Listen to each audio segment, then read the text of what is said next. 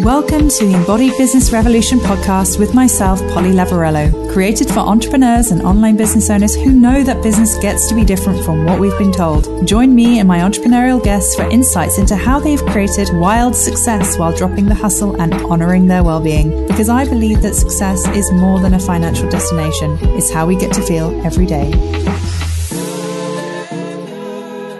Welcome to the Embodied Business Revolution podcast with myself, Polly Lavarello. I'm so excited to have a guest on the show today, Kate Moryoussef. Uh, Kate is a well-being and EFT coach specifically supporting women with ADHD to thrive and live well after their late in life diagnosis.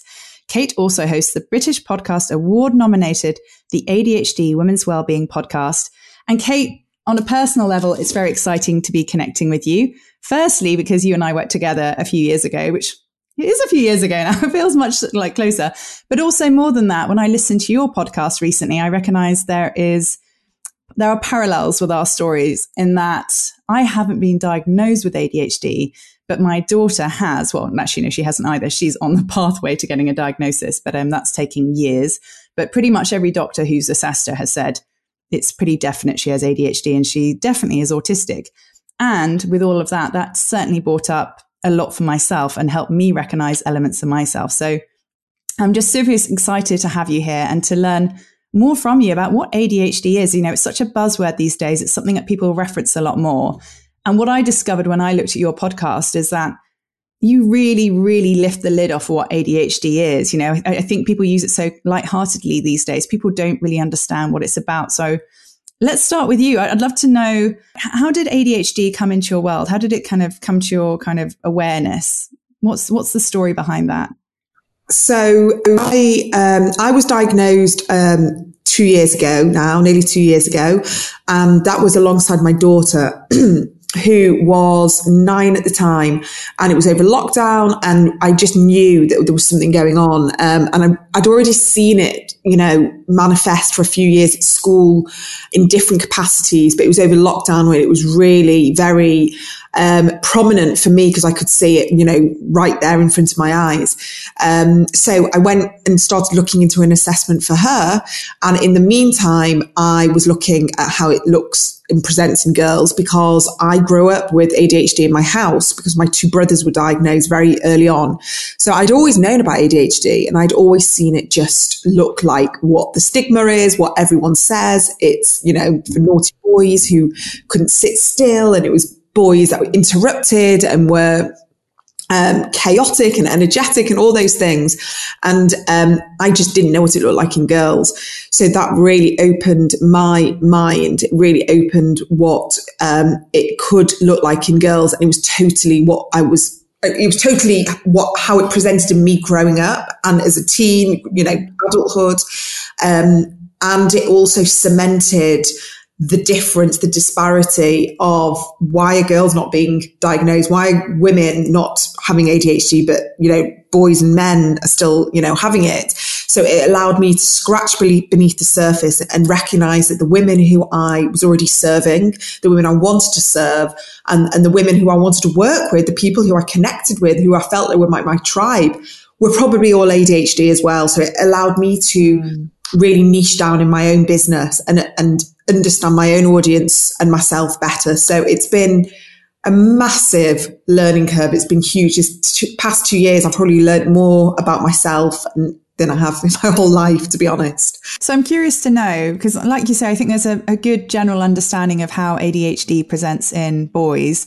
but what does it look like in girls and women? For anyone who's listening and thinking, it's crossed my mind I may have ADHD. What were the things that you recognized in yourself? I mean, obviously, we're not here to diagnose anyone, but mm. if there, what, what, what were the telltale signs for you? I think with ADHD, I mean, I've, I've had hundreds of clients over the past couple of years, and it does show up differently, but there's lots of underlying traits that are, are very sort of um, recognizable once you kind of have that radar, you know, finely honed.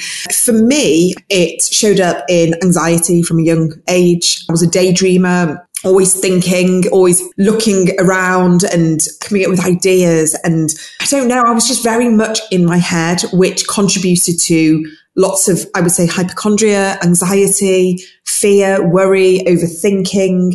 It, it, works on both sides. You know, it's brilliant for ideas. It's brilliant when you're an entrepreneur. It's great when you've got a business and you're constantly innovating and moving and evolving. But it also contributes to feeling like you can never get enough done. You always want to be achieving more. You're never settled. There's like an internal restlessness that just feels like it's never satiated. You just can't quite ever feel settled.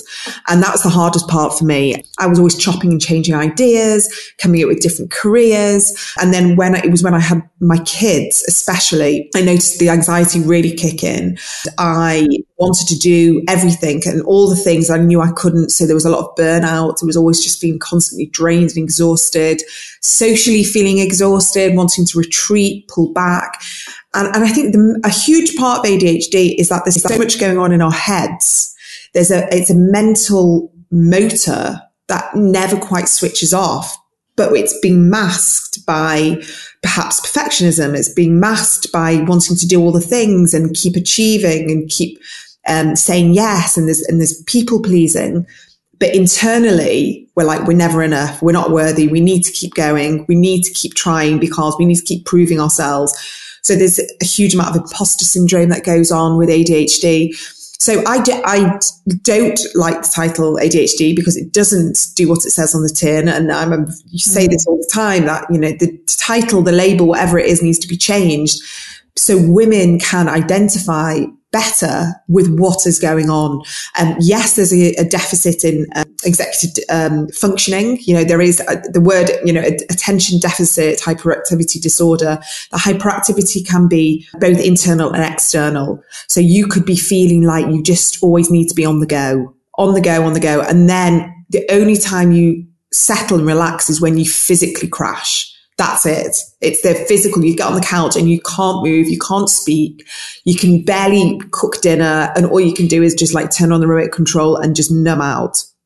And then we have the hyper focus. So again, if you people are listening and they're sort of business owners and they may notice that they have got workaholic tendencies, that they really need to prove themselves through work because we have this hyper focus and we, if we are really into something, if something really lights us up, then we don't have a deficit of attention. We have a hyper focus. We have too much of it. And again, you know, it's brilliant if you're an entrepreneur, but we need to be able to recognize there's a balance. We need to be able to pull back and almost be one step ahead of ourselves and be like, okay, I've done a 12 hour day. This is not, this is not sustainable, you know, and factor in breaks and buffers and time out and, so it's constantly being self aware, which is exhausting in itself. Mm. Um, but I didn't have this awareness. So I just thought there was something wrong with me. I couldn't understand. And especially as women, because of the conditioning, and we're still living, we're like bridging the gap between this old generation and this new generation. And we are kind of this, this in between of we are women who should stay at home, look after the children, do all the maternal stuff, be the woman doing all the, you know, the wifely duties. But we're also running businesses and we are ambitious and we want to do all the things and we want to be all the things. And we can't do it all and we can't be it all. And that in itself is exhausting. So I would say having ADHD is quite tiring. so if you notice yes. you're constantly tired and burnt out by your own ambition and brain and energy, that is a quite a bit of a, a, marker, I would say, as well. I had a similar moment when, when everyone, I think a lot of people have that moment when they suspect they might be on the spectrum, where they then think, oh, but my parents are that way, and, and my siblings are quite similar, and and my friends and, and my clients are, you know, we, we all work, we all operate a similar way. So if they're normal, then I must be normal too. And then there's that moment where you recognize, oh, actually, could it be that the way I am in the world attracts other people? I mean, obviously, when it comes to family, that's not to do with attraction, that's to do with genetics and that they know there's a strong genetic component in being on the spectrum. You know, my mum almost certainly has ADHD and my dad almost definitely has autism. So, um, you know, my children similarly, you know, so there's, you know, it wasn't surprising to me um, but it was also really eye opening because there were certain behaviors I didn't understand about my dad, for example, who was always late for everything for a long time. And to be able to understand that it's how he's wired and therefore to be able to extend that compassion to him and to extend that compassion to myself and, you know, and likewise to my children And then also recognizing that, of course, like you say, we attract our tribe and there's something about us, you know, like I say us, like we're kind of a special group, but you know, that there is, there's definitely something that I'm very attracted to other people who've got that slight intense energy. I find slow energy almost kind of, you know, I, I find myself sitting there going, come on, come on, what are you going to, what are you going to say next? so I love that intense energy. yeah. But I really love what you're saying here as well, because I was reflecting what you were sharing. And, and like you say, there's, there's words like perfectionism, workaholism, overachieving, um, imposter syndrome. There's so many things that come up around being an entrepreneur who has ADHD. And also, of course, it really suits somebody to, who has ADHD to become an entrepreneur um, because of the way we are. Um, and interestingly, one of the things I found in the early phases of entrepreneurialism is, is that um, I, I really got into the whole mindset energy thing. And actually, those traits made the mindset stuff really hard for me. I would really beat myself up for like, why can't I just be in trust? Why can't I just be, you know, like I, I, had all these, I was like, I know this. So why can't I be this? Why am I not doing this? And actually, that's where the somatic stuff really came in and regulating the nervous system, which is why I find it really fascinating. Because, of course, you're an EFT practitioner, which is something that's really good for somatics and, and regulating the nervous system. So, I'd love to know for you in terms of ADHD and, and kind of mindset and somatics, like what role either of those have kind of played for you in terms of how you've supported yourself since being more self aware around your ADHD diagnosis? Yeah, I mean, what you were just talking about with regards to self doubt, not trusting yourself, that was something that I was riddled with and, and still it can, comes back. And I, and again, I do see that as a trait with ADHD. Perhaps it's historic. There's trauma involved that the self doubt comes from, well, I couldn't hand my dissertation in on time, or I couldn't um, catch up with my coursework, or I was always um, behind, or I, I, never remembered all the details at school. Like there's a lot of academic trauma from undiagnosed ADHD, which then feeds into our self worth and our self belief. And I had that hugely because I really struggled with maths and just so you know, with ADHD, it never travels alone. So very often there's either sort of dyscalculia or dyslexia or um, dyspraxia, other, you know, learning challenges. So it's always good to be able to recognize that. So for me, maths, accounting, keeping up with my finances, anything to do with money fed into this belief for me. And I couldn't, I, in my head, I was like, there's no way I can be a business owner because I don't understand money and I don't understand accounts. And that was a massive hurdle for me. And so for me, the tapping really helped me kind of, um, like you say, this somatic side where my brain didn't just kept saying to me, no, Kate, you can't do it. You can't do it. This is for someone else. I couldn't override that self doubt and it still definitely is there, you know, it, a quieter voice, but it's still there. And so for me, using EFT managed to get to the root of the problem. And the root of the problem was that I never really felt confident in maths. Once I understood that, then I got my diagnosis. So much of it was out of my control. There was so much childhood stuff there that I couldn't control. So then it gave me the opportunity to um, rewire a lot of my thinking. Um, and I actually went and did um, NLP training, became a practitioner. And it's not something I use day to day, but it really enabled me to recognize the power of our brain's plasticity to be able to mm. change our be- beliefs and thoughts. And if I kept thinking the same way, that's how I was going to keep showing up.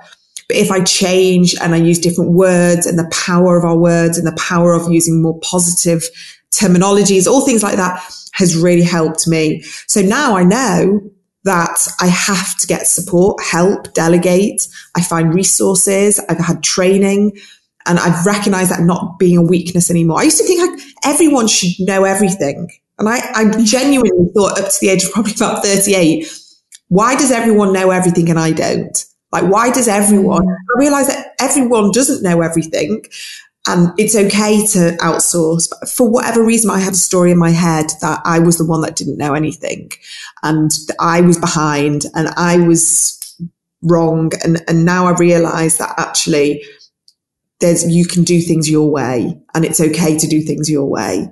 And that's a massive learning curve for me in my business is that it doesn't have to look like what everyone else is doing for it to be right. I thought it had to be right in one way. And now I'm like, okay, I'll just do things my way. And, you know, some things have worked and some things haven't, but that's really helped me as well. So anyone listening to this and they are comparing themselves and thinking that they should do things because someone else has done it, especially if, you know, comparing yourself to, if you're neurodiverse to neurotypical, it's kind of like, you can't, there's just no way. It's like comparing Chinese and Italian food. There's just, there's just no comparison. Yeah. Um, so yeah, that's how I would describe it. I think it's also one of the things I found really interesting about what you were just sharing is ADHD is one thing in as of itself, but it's also the trauma that comes alongside growing up unaware as to why you're not functioning like everyone else and the stories that can leave you with in regards to not like you say not trusting yourself. And and really interesting like you say also that it, it tends to travel alongside something else whether that's dyslexia. I mean i've always found when i'm writing I'll accidentally start writing the second word that's already in my head while I'm trying to finish writing the first. Things like that, that never had a diagnosis, but I never understood about myself and why I was so relieved when I finally was at university and I could start typing everything. Um, and nowadays, luckily, my daughter, who's got her diagnosis, she is being taught to touch type at the age of eight, which is just, I'm so glad to see that because if she does have what I had, it made writing take me twice as long because I was always having to stop and write, scribble out the, the word ahead. So I think it's really interesting what you're saying about this this trauma that comes alongside that and and the language we use around that in terms of being more kind of forgiving to ourselves. And I think what it pulled into question for me is there are people out there who say, oh, ADHD is just another label. And I'm continually fighting against that because I don't believe that at all. But I'm curious to know what your stance is on that because that is obviously the flip side of more of this awareness around ADHD is that there are other people out there saying, why would you want to label yourself? Um, and I'd love to know what your thoughts are on that. Yeah, it gets me really angry, really, really hetta because it's the ignorance. You know, if, mm. if you're not aware, you literally see ADHD as I can't concentrate for long. I can't focus. I can't sit through a TV program. Yes, that is part of it. But we live in an age now where everything is fast paced and 15 second videos and all of that. And, and so our brains are being wired for quick, you know, keep changing, keep moving. But when you scratch beneath the surface, and I, we talk about the mental health side, and um, you know the, the really dark stuff of addiction and eating disorders and self harm and suicide, you know that is what contributes to undiagnosed ADHD. You know we are talking mm. about p- very poorly people who have gone throughout their whole lives and not understanding their neurology, you know, the fact that it's connected with um, dopamine and hence the reason why um, addiction is so big and it's a huge part of um, ADHD because we're constantly seeking dopamine because our receptors aren't kind of connecting the way they should. Then they understand actually, okay, this is much bigger than we, we think it is. And so the reason why the awareness is so important is because if you are suffering with ADHD and it's really challenging. You know, the impact it has on family, relationships, parenting. You know, there's so much dysfunction and chaos and there's so much difficulty. You know, there's something like a statistic of someone with ADHD has something like 14 or 15 years taken off their lifespan. They are much more prone to divorce. They're much more prone to, you know, suicide. So this is, this is a conversation that's incredibly important for people to be understanding themselves so they can get the support and the help that they deserve. You know, whether it is mm. med- um, medication, it's coaching, it's support, it's self acknowledgement, it's just validation. Okay, there's nothing bad. I'm not a bad human. I'm not lazy. I'm not incapable. I'm not all these things that I've been telling myself. The wiring is slightly different. So I need to understand my wiring. I need to understand what is the best way for me to live and understand where, where I need to be, you know, emphasizing my strengths, how I can be harnessing them more, how I can be delegating, asking for more help. And that is where the magic happens because the amount of women that I have been, you know, coaching and, and working with, it's that epiphany of, okay, so it, it's not me. It's, I'm not the bad mm. person here. And they then have to go through a process and there's definite grief there of all the things that could have changed, that could have been. And, you know, we can't change the past and we don't want to dwell on that because we literally just can't change what's happened. But what we are can do with a diagnosis and a label, however you want to describe it, is learn more, read more, listen to podcasts, connect with like-minded people, work in a way that suits us better, recognize well, how our nervous system works, recognize the power of our energy and using it for the in the best way. And that is is the magic. So i personally think that you know call it a label call it a diagnosis whatever you want but to have a level of understanding and to have gone through a life you know i've spoken to women who are in their 70s and only just understand that's a life gone where they could have done things differently so if you are in your teens and you're in your 20s and you on the precipice of starting a career and all of that. Like, why wouldn't you want to know how your brain works and, and work with it as opposed to being against it instead of being resistant? Let's just work with who we are, work with the energy that we've got and work with the strengths that we have probably pushed aside because we're very good at noticing all our um, challenges and all the criticism. But actually, we've got a huge amount of strengths, um, but perhaps we've just not, you know, acknowledged them. So I would say the diagnosis is very important. I just don't love the label of ADHD. That's all. Yeah, no, and thank you for answering what is a very triggering question. That for some reason, and maybe because of how being on the spectrum has been portrayed in films in the past with things like Rain Man and things like that, and all these extremes we hear of. There's real stereotypes around what it is to be autistic or to be ADHD or to be any of those things. And I don't think it helps because it means that when people ask this question about why do you need the label or the diagnosis or any of those things, for me, it's like, well, why wouldn't you? If you if you were dyslexic, would you want to go through the rest of your life struggling to kind of write or read or do any of those things? Wouldn't you wouldn't you rather know so you can work with it rather than against it? Well, it's exactly the same thing. It's just a different way that your brain is wired. And the moment that you can understand that, you can work with it rather than against it. And witnessing my daughter going through school, getting the support that I never did, is very healing for me because um, I, I sometimes find myself immensely triggered by the situation she finds herself in because I can remember how hard it was for me at school. And I don't want that for her. And obviously, there's still always going to be challenging elements about being in a school, but at least there's less of them and there's more understanding, more compassion. You know, my daughter did a presentation in front of her class explaining, at the moment, she only has an autism diagnosis. So she explained it to her class um, and it was really empowering for her. Her relationship with her diagnosis has changed since then because everyone clapped her at the end and people were asking questions. Some, one, one boy in the class even said, I think that might be me as well. So it was, it's been, it's, it, it's a really empowering journey if you allow and choose for it to be that rather than something that, you know, takes away. And interestingly, with my daughter, I never grieved her diagnosis. And that's not saying that's right or wrong. You know, I think everyone has their own process.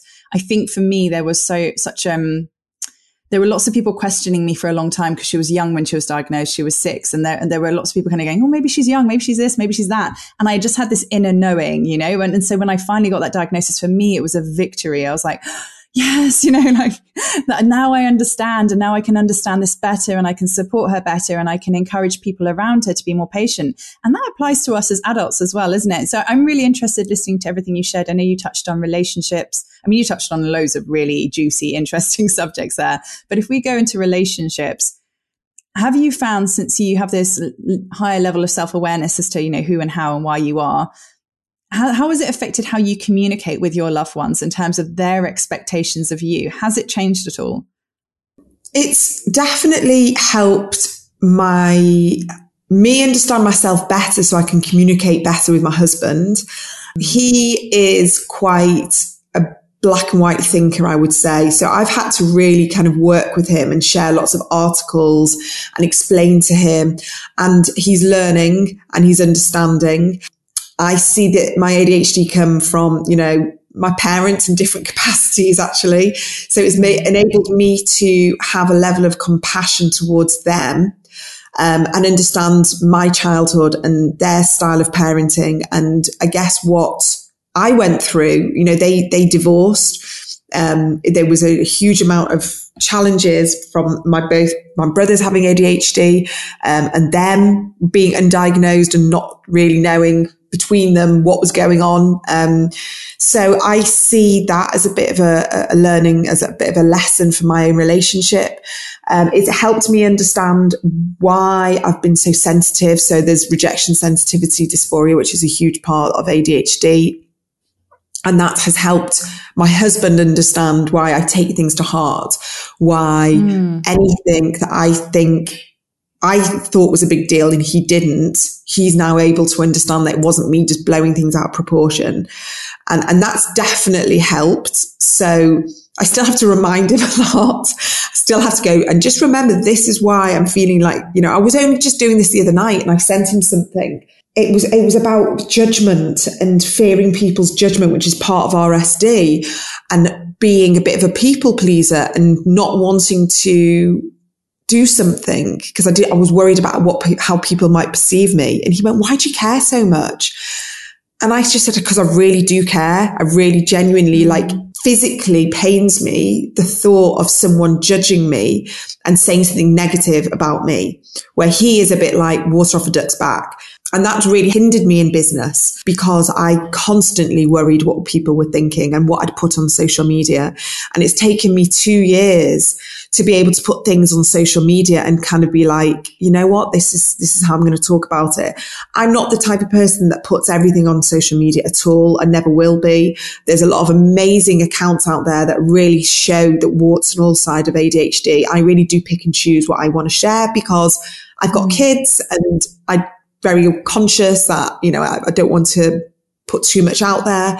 Um, so it's definitely enabled me to be more open and I think more vulnerable and also recognize that I used to just shame myself and go, there I go, go again, hormones, or there I go again, so sensitive, or I'm being really immature. And all these things I used to just tell myself. And actually now I understand when it's rejection sensitivity, when I am feeling there's another part of ADHD is where we are the, it's like a justice. We, we, they have this sense of justice that we want to stand up for people and we want to, you know, for me, it's bullying. So if something happens and I see bullying in anything with my kids or I go mad, I like really, really lose. I'm just kind of lag ah, on my soapbox.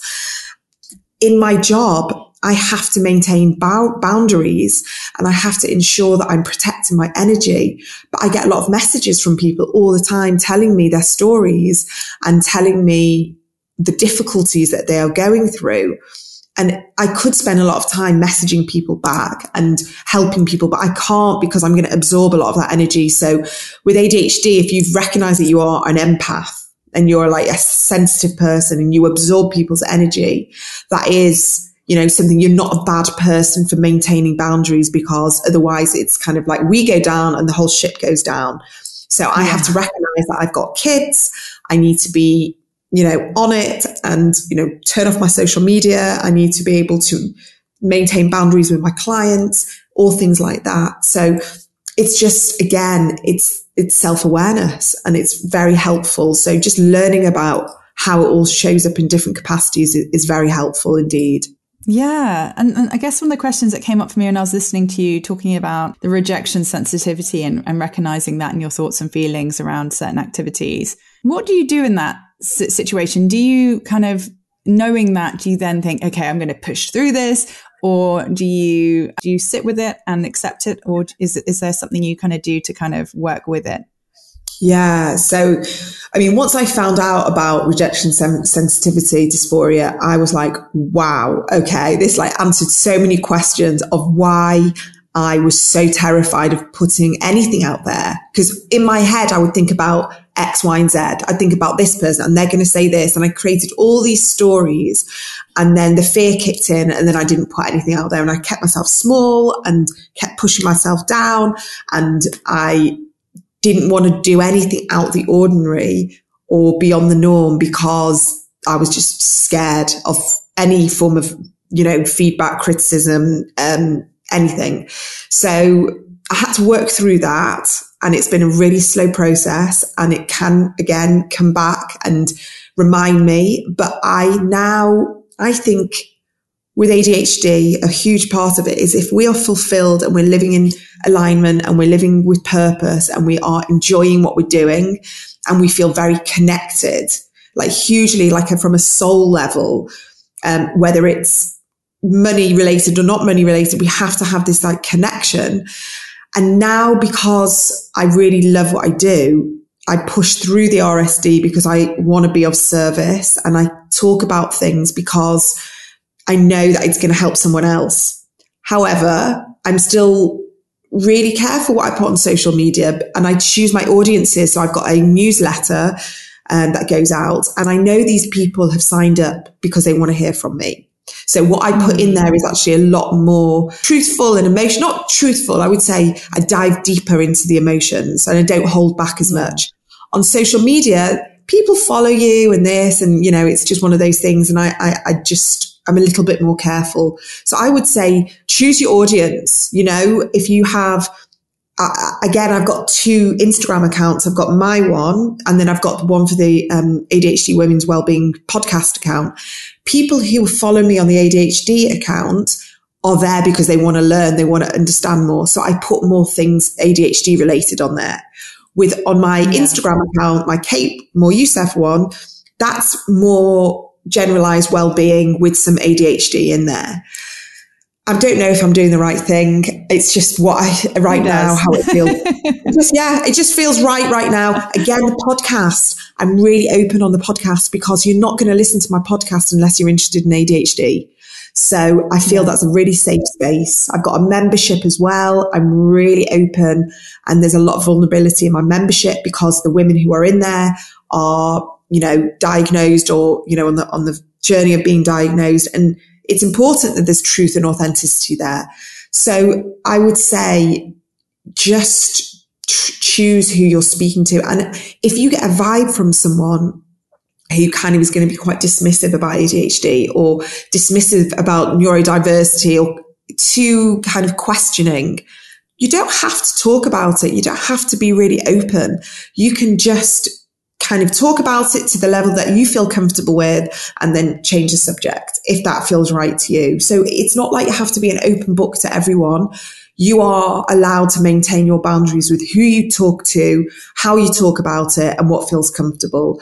And that evolves over time. And the more comfortable you get and the more um, confident you get in the, in the conversation. And that's, that's what's happened with me. It's genuinely just evolved over time. And who knows, you know, where I'm going to be in a few years with it love all of this. And I love that I heard the word feel so often in what you were sharing there. You know, that you are ex- exercising this self awareness and feeling into what feels good. And, and also just the way you kind of spoke about it very much from a trial and error perspective. You know, you don't go in and know something's going to work, but when something doesn't feel right, you back off and you find a way that does feel good because there is always a way to do things that feel good. And the other thing I kind of, um, felt when I was hearing what you were saying about the rejection sensitivity and then rooting into why your voice matters, why sharing things matters. Um, so you know, I was thinking, you know, you're, you're kind of rooting into one of the superpowers of what it is to be ADHD, that almost that sense of justice, which is where when you're really rooted in your mission and vision, like the sense of justice we have around like, but this really matters and this needs to be out there. And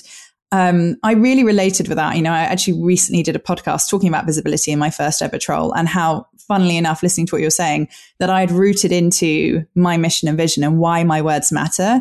And that helped me overcome that sense of like, oh, somebody doesn't like me, which is not a nice feeling. So it's really in- interesting there to see how you've kind of taken. I mean, when I obviously say weakness, it's not obviously a very nice word to use for it because, you know, it's not exactly a weakness, but like you say, it can be a hindrance in business when we're afraid to put ourselves forward. But I also think one of the things I really liked about what you were sharing is that we don't have to force through these things. We don't have to push through these things because it's it's pushing through all the time that can leave you feeling burnt out and exhausted and resentful. And so actually it's learning to work with these things and learning to kind of feel into what feels good for us. And I think that's such a powerful thing. And obviously, this podcast is called The Embodied Business Revolution. And this is such a powerful kind of takeaway to kind of understand that, you know, there are, there are so many different ways to do things. And like, I love the way you've kind of looked at the different spaces and the ways that you show up on social media and the way you show up in your marketing and found the spaces that feel safe to you. Because when we're in a, a safe energy, we can produce from a much more abundant, flowy state rather than one that's contracted. Um, so I just think that's really beautiful and such a valuable lesson for anyone who's thinking, oh, I need to do reels because everyone's doing reels. I need to do vulnerable stories or share the warts and all. Like there's no need in any context. It's always about what feels best for you because there'll always be somebody else out there who's going, Thank you, Kate. Thank you for sharing this in a way that is the way that I would want to show up in a way that I feel comfortable with.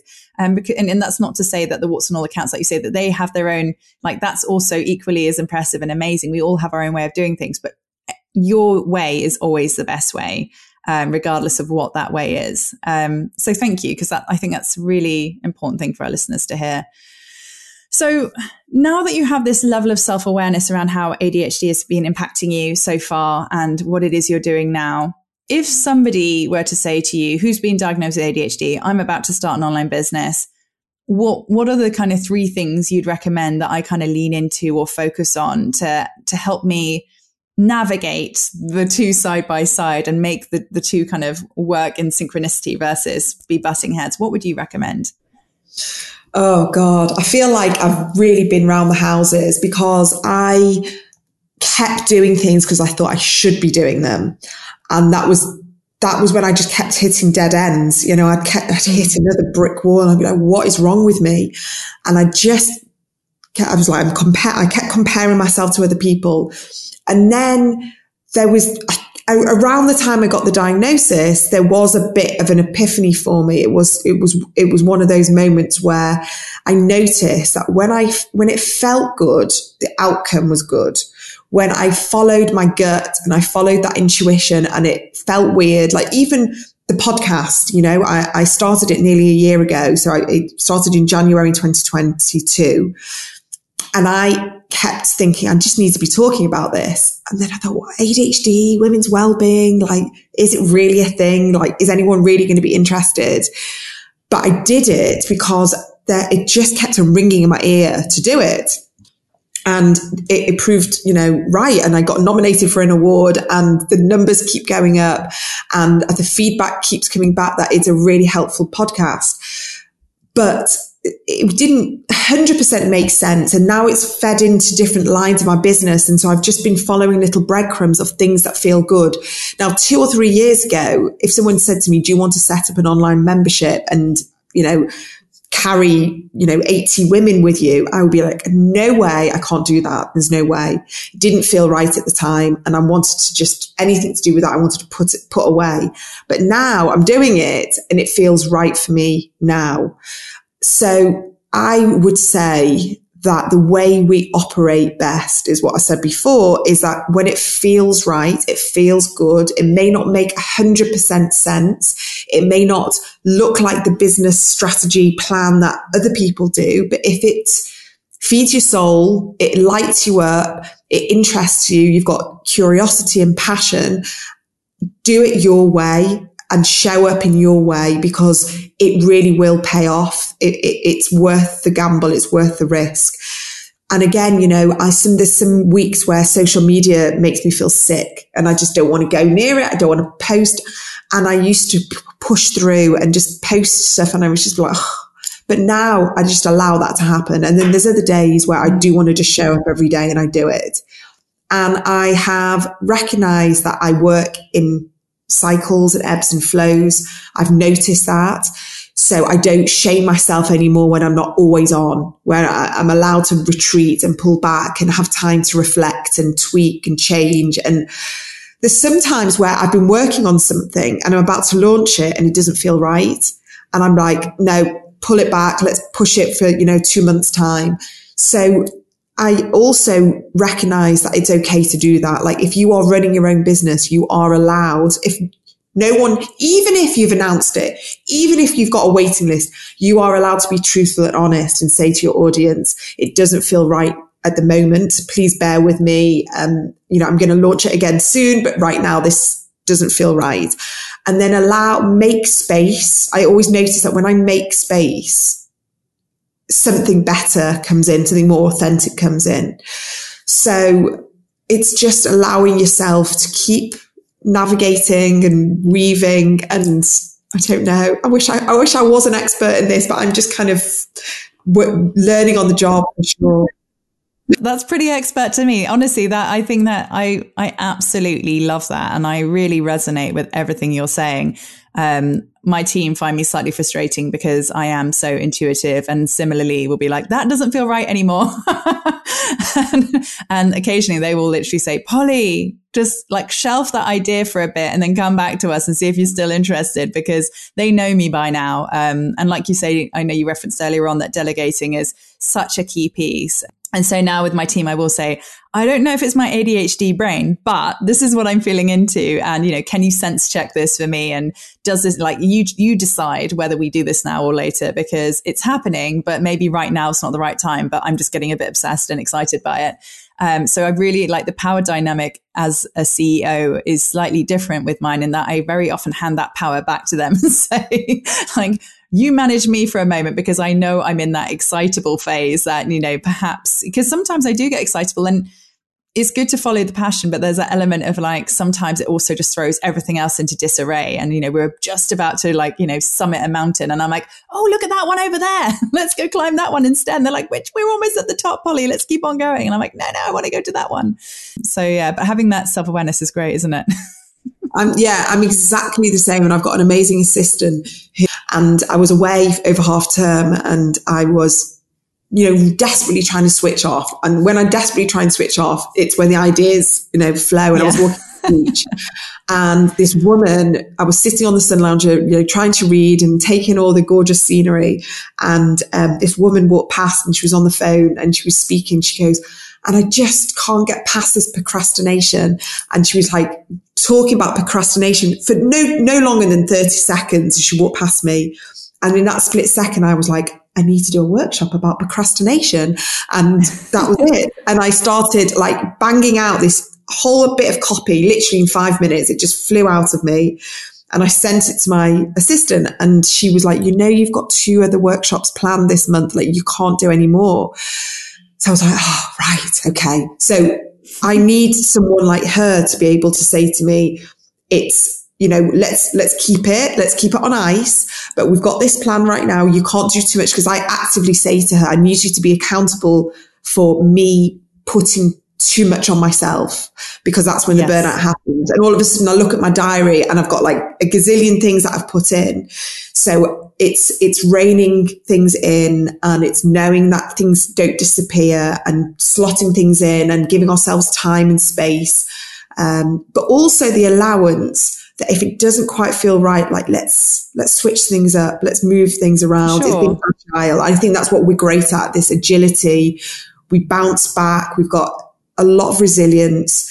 We are risk takers, which is fantastic for business because the impulsivity often kicks us into action. And so other people may just be like, oh, I can't do that. You know, that, da, da, da. I don't know, I don't know enough about that subject.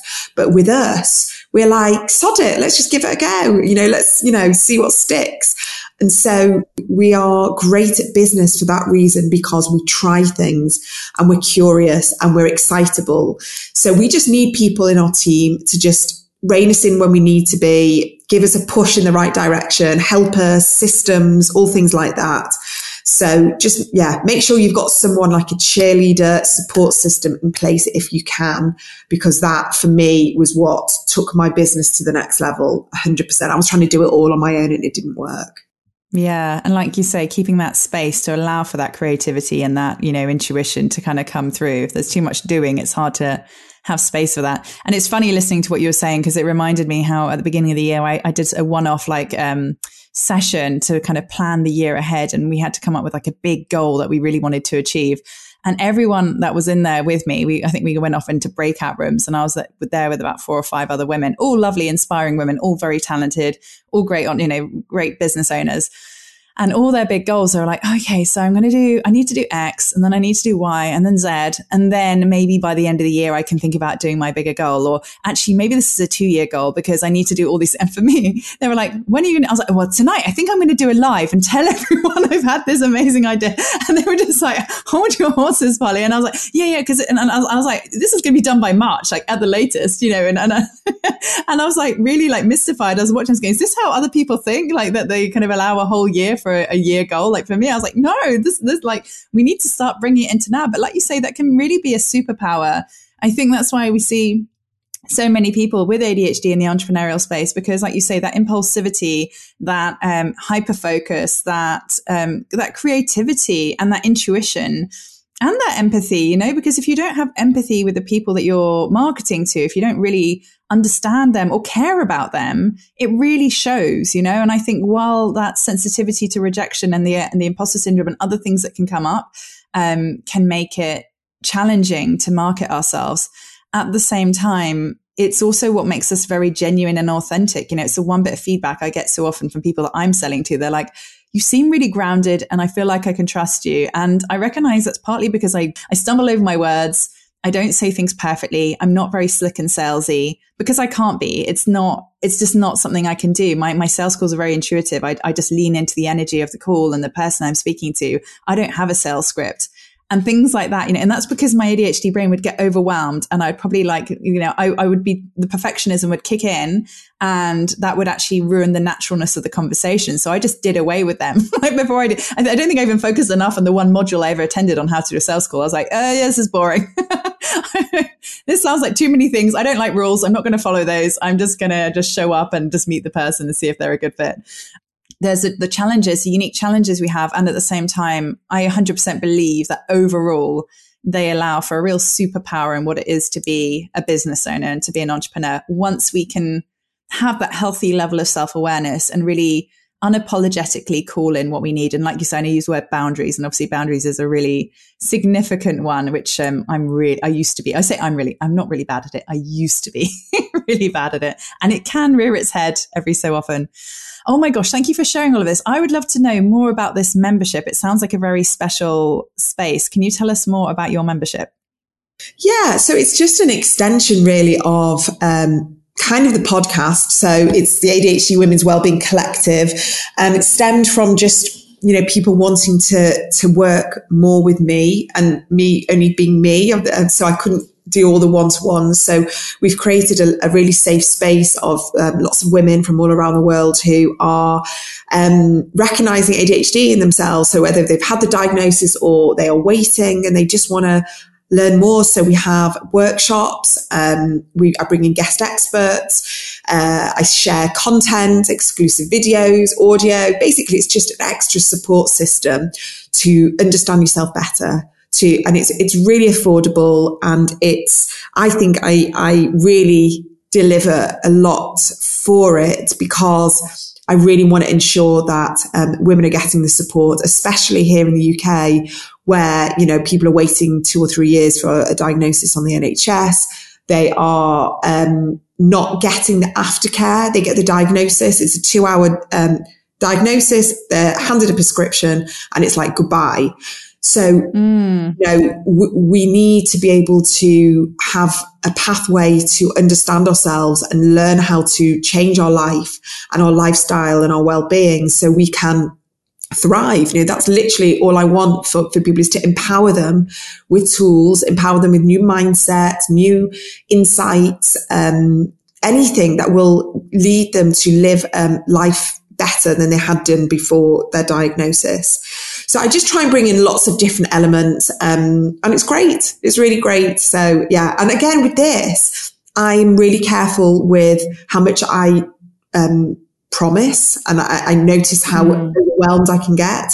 So I was really honest from the outset and it's going to be, you know, one live workshop a month with an expert. And then I'm going to come in one, you know, once live, whether that is just me or it's a meetup or it's tapping or something.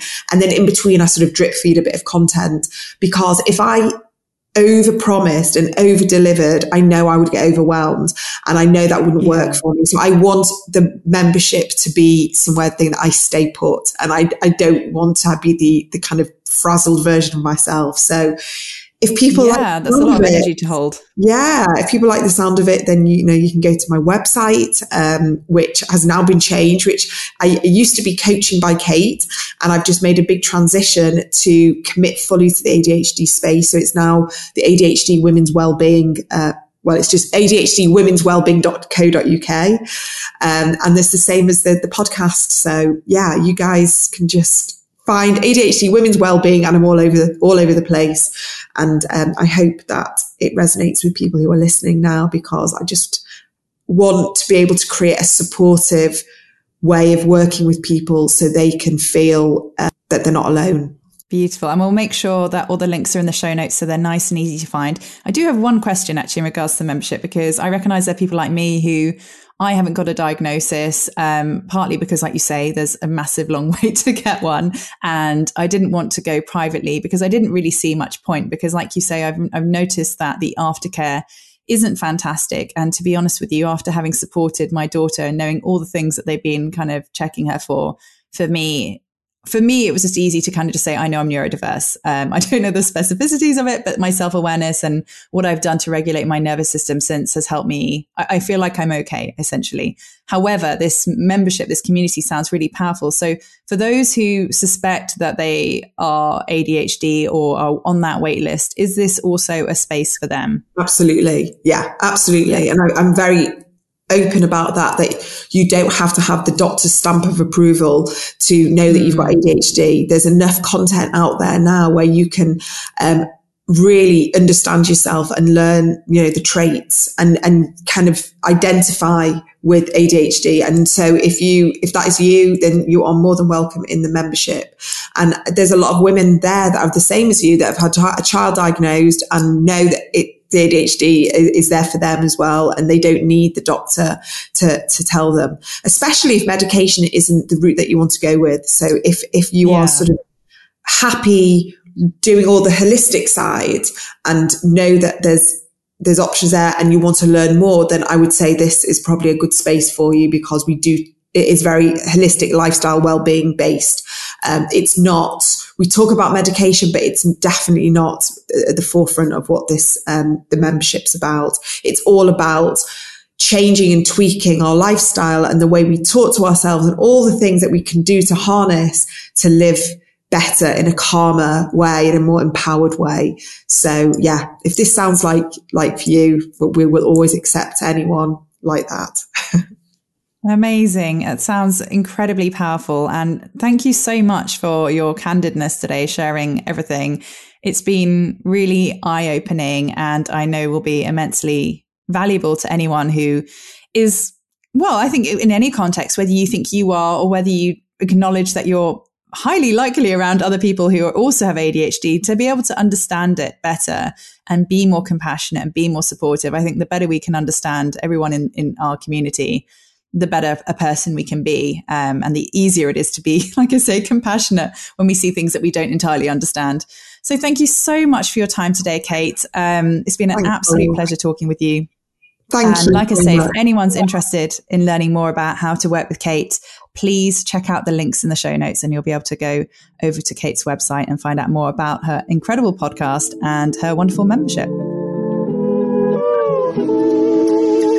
Have been listening to the Embodied Business Revolution podcast with myself, Polly Lavarello. Thank you so much for joining me today. And if you enjoyed today's episode and are keen to hear more, come on over and join us behind the scenes at Embodied Business Revolution on Instagram. We can't wait to say hi.